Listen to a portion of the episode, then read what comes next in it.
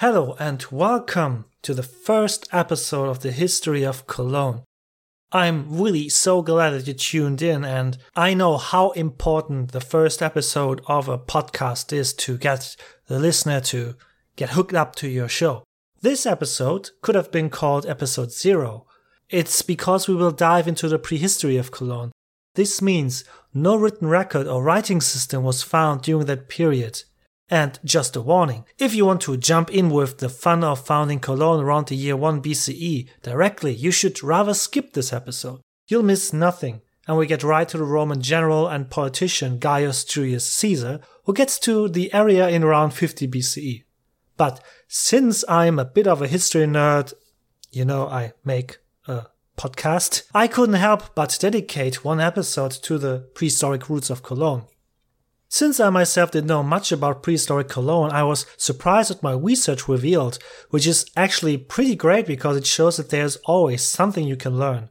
So if you're interested in archaeology and geography, you can stick around now. To all the other listeners, I see you in the next episode with Caesar. But first, where is Cologne located? Cologne is in the Cologne lowland. I know this doesn't help much for those who don't know where Cologne exactly is. But that's the name of the region, after all. So let me give you a mental roadmap. Paris, for example, is three hours away by train in the west, Berlin four and a half hours in the east, and London to the northwest can be reached by plane 90 minutes because you can't just walk over water. Well, one man could, but that's not us, I guess. Today, Cologne is situated in the western part of Germany. The borders of Belgium and the Netherlands are just 50 car minutes away. Pretty good connections, right? In German, we call the Cologne lowland the Kölner Bucht, which means Cologne Bight. And Bight is what it really looks like from an aerial perspective, in my opinion. Cologne is surrounded by hills and low mountains in the east across the Rhine, to the south, and the southwest. And I will skip all the names of those hills and mountains because it would be a bit overwhelming, even I don't know all of them without reading them off a paper. But all of this means that to the northwest, the lowlands of the Rhine are open like a big version of the letter V, if you know what I mean. If not, look on my homepage, the history of cologne.wordpress.com. I have a nice aerial view picture from outer space where I have made that uh, letter V on a map. You will see what I mean. Sorry. The soil here in this region is very fertile, and the geography, as mentioned above, creates a warmer climate in comparison to other regions in Germany or Central Europe total. Clouds passing through the area from the north often get caught here on their way south or east. This means that there are more rainy days in Cologne than even in London, which is regarded as a very rainy city. But enough with geography. I'm really no expert in this field. But let us summarize Cologne is in the lowlands, where it is comparatively warmer, it has fertile soil and enough rain, and mountains in the east, the south, and the southwest that serve as a natural barrier. Now off to the real stuff, the prehistoric history of Cologne, which prehistoric site more precisely. So how was life in prehistoric Cologne? I'm talking of a period from 100,000 to 6,000 years BCE, the Stone Age up until the Copper Age. This is an enormous time span of 94,000 years. This number just blows my mind when I think about it. And as you might know, a city is a place with a very specific location. But people in the prehistoric times, they weren't settled at all. For 10,000 of years, most of the time of human history in total, humans would roam around in little groups and harvest from what Mother Nature gave them. Or they would just follow a herd of animals.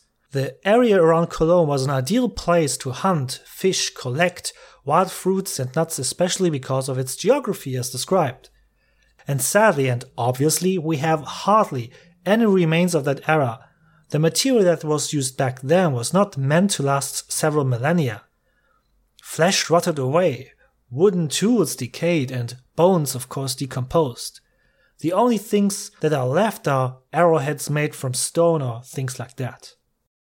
This went on until the mid of the 6th millennium BCE, so 8000 years from today. Then the biggest revolution in the history of mankind erupted, and I'm not exaggerating here.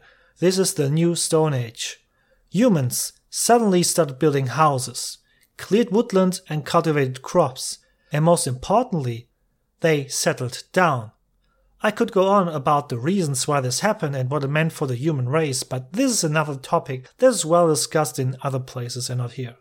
The Cologne lowland was a good place to just do all of those things I just listed.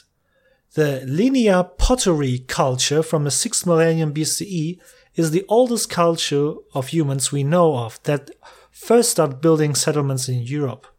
Linear potter Harry Potter? What? What? What? What's that? Linear pottery culture? You might ask. Yes, these first settlers that were also the first farmers of Europe are mostly unknown to a general public today. The linear pottery culture didn't leave any written records behind. It would take more than 5,000 years until a writing system would be established in this region. Because of the lack of any written records, the linear pottery culture got their name by what was most remarkable about them their distinctive decoration technique of linear bands on their pottery that has been found in their settlements and their graves. So how come we can tell things about prehistoric Cologne if evidence is found anyhow but easy? In 1929 CE, nearly 6,500 years later, workers in the western district of Cologne were tasked to do some field work. They were involved in the big city project after World War I to ensure that the growing city still had a green belt between the inner and the outer core, just like Central Park in New York, in Manhattan. Their job was to dig, plant trees, and create lakes. In doing this, they found a settlement of the linear pottery culture. What happened next was remarkable. Remember, 1929 was the beginning of the Great Depression, not only in America but in the whole Western world, and especially Germany, that deeply re- relied on American money at that time to pay their debts from World War I, was hit hard by it. But 100 unemployed men were tasked by the city with nothing but their hands and some hand tools. They carefully excavated the settlement. 40,000 square meters were examined in the next five years, and I'm sorry if you're an American listener, I have no idea how much 40,000 square meters are in square feet. Just think of yards. That is, I think, very similar. Like 45,000 square yards? I don't know. And this excavation was a very important find for the study of the new Stone Age in Europe. 16 different building phases were discovered in that place that spanned over a period of 400 years in the 6th millennium BCE. Each building phase consisted of just a few homesteads that were always built on top of the older ones that had been there before. A typical homestead was usually 40 meters long and then 10 meters wide. The scaffold was made from wooden posts, the walls consisted of rods and clay and were painted with lime paint. The homesteads were used as a residence and as a warehouse as well. So since 1929, there are five similar places like this that have been found in Cologne or around it. These are the oldest pieces of evidence of humans permanently living here in Cologne or the region. Unfortunately, from 3500 to 2800 BCE, we have no secured findings at all. It is obvious that humans lived in such a beneficial environment like the Cologne lowland, but archaeologists just haven't found any proof yet. If there was any proof out there that still could be found, you know. From 2800 BCE on, there are discoveries of other cultures that settled in this area. They too were called after their most standing out crafts like the beaker culture. Oh, Cersei Lannister would have sure liked their beautiful beakers. They also did grain cultivation and livestock farming. So now we are coming to the Bronze Age, and I hope I pronounce bronze the right way in English. Life in the Cologne lowland would change again extensively around 1500 years, and we are now in the late Bronze Age.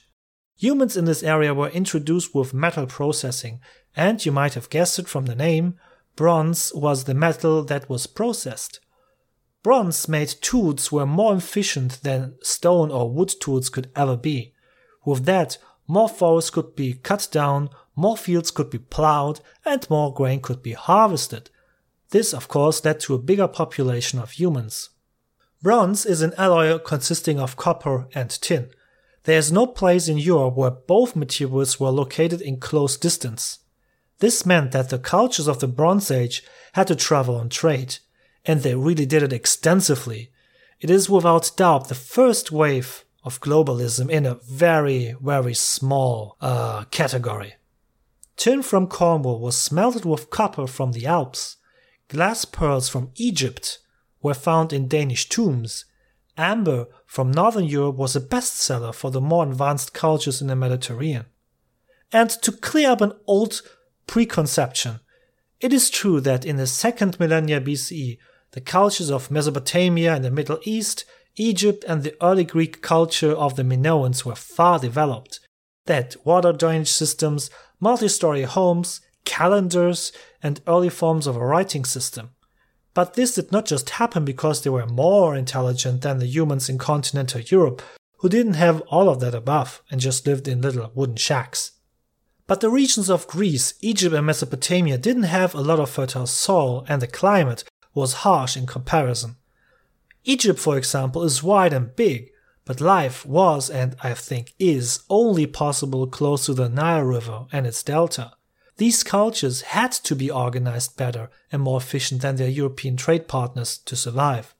The Cologne lowland, for example, had enough fertile land for everyone, so there was just no need for a complex organization, build multi-story homes, or having the need to invent a writing system. Everyone could just live their life as they wanted in this region. There was plenty of space for everyone. This statement is in no way an attempt to ignore the accomplishments that were made by the Minoans or the Egyptians. It just means that there were other circumstances they had to face than the cultures in Central Europe. And it is a proven fact that the continental European cultures had artistic abilities. An example is the so-called Nebra sky disk found in Germany.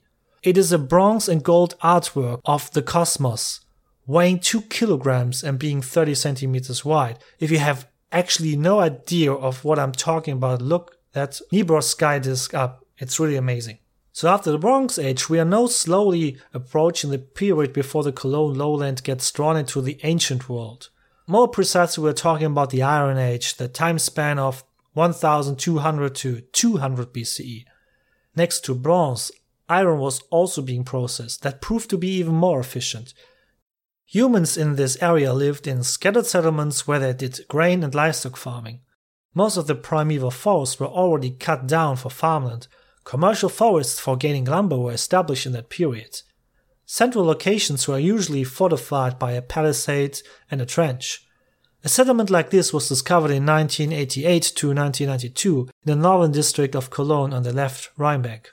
Settlements with palisades and trenches give us a clue that life in the Cologne lowland before the Romans was not mm, the safest place to be. Tribes would attack each other and raid and pillage settlements of their enemies. An improved and increased production of iron and bronze tools meant that there was also the opportunity to produce a lot of weapons. Seems like every technological advancement has a downside since the beginning of time. So, that's it for the beginning. Now you have a better picture about prehistoric Cologne. This episode might have been a rather theoretical one without super exciting stories or battles or other stuff historians fancy about, but it nonetheless contributes to the rest of this podcast and to the history of the city of Cologne.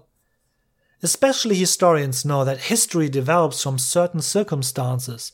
It just doesn't happen out of nowhere. So this episode helps us to keep in mind that Cologne didn't just appear out of nowhere, but is the result of a lot of development. If you think about this, this episode already covered 99% of the time span of human life in this area, because now we just have 2000 years left, and we already have covered over 100,000 years here. But this is of course only because of the lack of source material. So let's get here to an end. Life in the Cologne lowland would continue as it had for hundreds of years. The people in this area would farm in tribal communities. Often they would be victims of raids of other tribes or even be the ones raiding their neighbors for food, material, and yes, slaves too. And it is the story about two local tribes of the area, the Ubi and the Eburones, in 50 BCE. when a third power came into this region that had, had never been here before, there was one man to settle it all, and his name was Gaius Julius Caesar, and we will get to him in the next episode. So thank you very much for tuning in. I hope this makes you hungry for more episodes because now we get really into the real history of Cologne and not theoretical geography, water earth thing stuff. You can already listen to the next episode because I've pre-recorded it, so go and listen the episode about Caesar. Thank you for listening and as always in the future, auf Wiedersehen.